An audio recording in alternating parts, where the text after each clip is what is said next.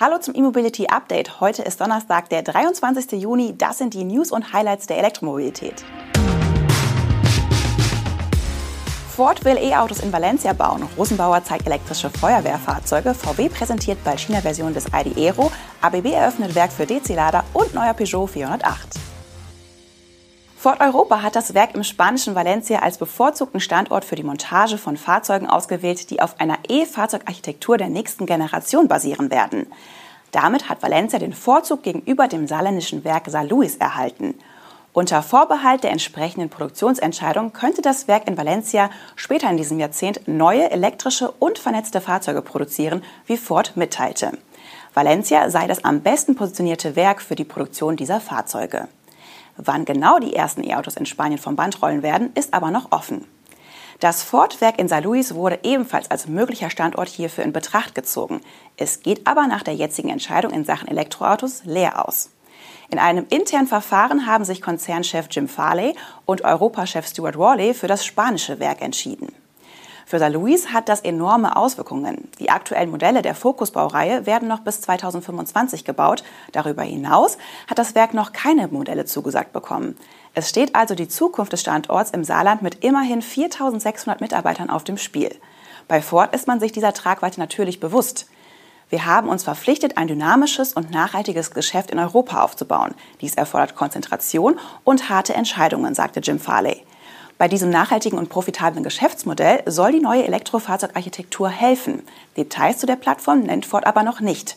Sie sei aber ein entscheidender Schritt in der Transformation von Ford in Europa in eine vollelektrische Zukunft, so der Hersteller.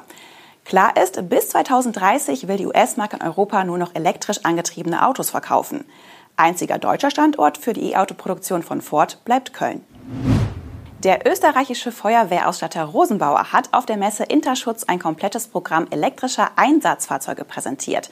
Dazu gehört der AT Electric auf der Basis von Volvo Trucks, aber auch ein Flughafenlöschfahrzeug mit einem elektrifizierten Rosenbauer-Chassis und eine vollelektrische Drehleiter. Zunächst zum AT Electric. Bisher konventionell angetrieben, geht das Feuerwehrfahrzeug Ende 2022 auch rein elektrisch in den Verkauf. Und zwar als Hilfeleistungslöschgruppenfahrzeug mit 2000 Litern Löschwasser an Bord. Der 27-Tonner basiert auf einem Volvo FE Electric. Rosenbauer setzt auf eine Batteriekapazität von insgesamt 200 Kilowattstunden, die mit bis zu 150 kW DC oder 22 kW AC geladen werden können. Je nach Topografie soll die Reichweite bis zu 100 Kilometern liegen. Um die Einsatzfähigkeit auch bei längeren Anfahrten oder bei längerem Pumpbetrieb sicherzustellen, ist ein Range Extender verbaut. Mit dem Penta 6x6 Electric hat das Unternehmen zudem das Konzept für ein Flughafenlöschfahrzeug der Zukunft auf einem elektrifizierten Rosenbauer-Chassis präsentiert, mit dem rund 90% aller Einsätze rein elektrisch bewältigt werden sollen. Da diverse Flughafenfeuerwehren direkt in die Entwicklung eingebunden waren, konnte das Fahrzeug genau auf die Anforderungen zugeschnitten werden. So sind zum Beispiel lange Strecken nicht zu erwarten. Wichtig ist dagegen, dass die Anfahrt so schnell wie möglich erfolgt. Auf 80 km/h beschleunigt der Panther 6x6 Electric deshalb schneller als ein konventionelles Fahrzeug. Auch eine rein elektrische Drehleiter hat Rosenbauer nun im Programm. Diese basiert auf einem vollelektrischen Serienfahrgestell von Volvo Trucks. Basis ist hier wie beim AT Electric der Volvo FE Electric.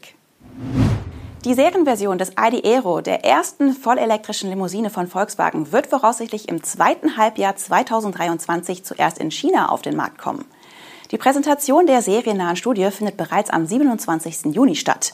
Das entsprechende Serienmodell für die Märkte Nordamerika und Europa soll 2023 vorgestellt werden. Erste Designskizzen sollen laut VW einen Ausblick auf ein künftiges China-Modell in der gehobenen Mittelklasse geben. Es handelt sich dabei um einen Viertürer mit weit gestrecktem Dachbogen und leicht erhöhtem Heck.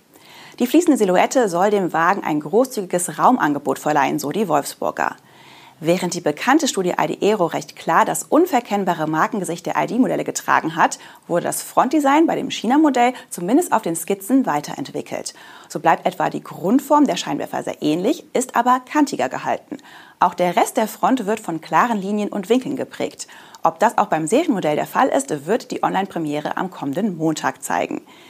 In welchen Punkten sich die China-Version von den Varianten für Europa und Nordamerika unterscheiden wird, ist unklar. Bisher fielen die Änderungen der in China gebauten ID.4X und ID.4 Cross im Vergleich zum europäischen ID.4 aus Zwickau und Emden eher gering aus. Allerdings wurde hier auch das China-Modell von den europäischen Fahrzeugen abgeleitet. Die Tatsache, dass bei der E-Limousine das China-Modell vorab präsentiert wird, könnte für eine größere Eigenständigkeit sprechen. Diese wird sich aber wohl eher auf das Design beschränken, denn die Technik ist klar. Wie alle ID-Modelle basiert auch die Limousine auf dem modularen E-Antriebsbaukasten von Volkswagen.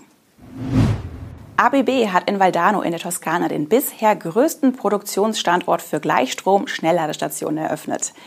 In dem Werk wird künftig das gesamte ABB-Portfolio an DC-Ladestationen hergestellt.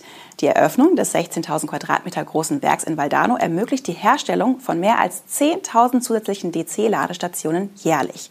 Die Division E-Mobility des schweizer-schwedischen Konzerns hatte den Bau des Werks bereits im Juli 2020 angekündigt. Damals wurde der Betriebsbeginn noch für Ende 2021 angepeilt.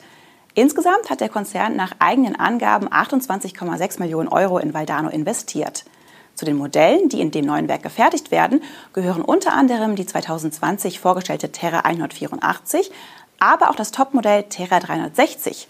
Diese HPC-Säule kann entweder ein Fahrzeug mit bis zu 360 kW laden oder auch bis zu 4 Fahrzeuge gleichzeitig mit entsprechender geringerer Leistung.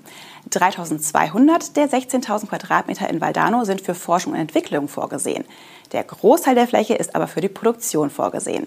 Es gehen 7 Fertigungslinien in Betrieb, sodass alle 20 Minuten ein DC-Schnelllader hergestellt werden kann. Eine integrierte Automatisierungslösung soll die Produktion mit einem ebenfalls automatisierten Lager verbinden.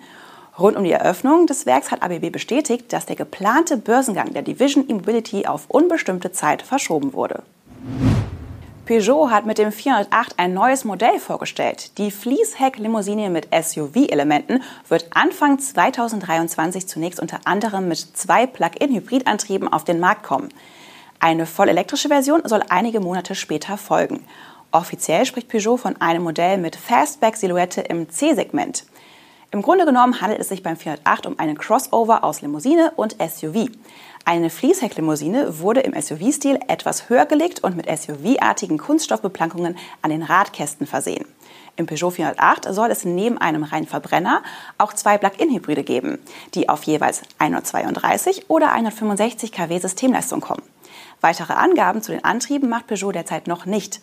Auch bei der Ankündigung, dass einige Monate später eine vollelektrische Version folgen soll, dazu werden auch noch keine technischen Details genannt. Das waren die News und Highlights aus der Welt der Elektromobilität für den heutigen Donnerstag. Wir sehen und hören uns morgen wieder. Bis dahin machen Sie es gut und abonnieren Sie gerne unseren Kanal.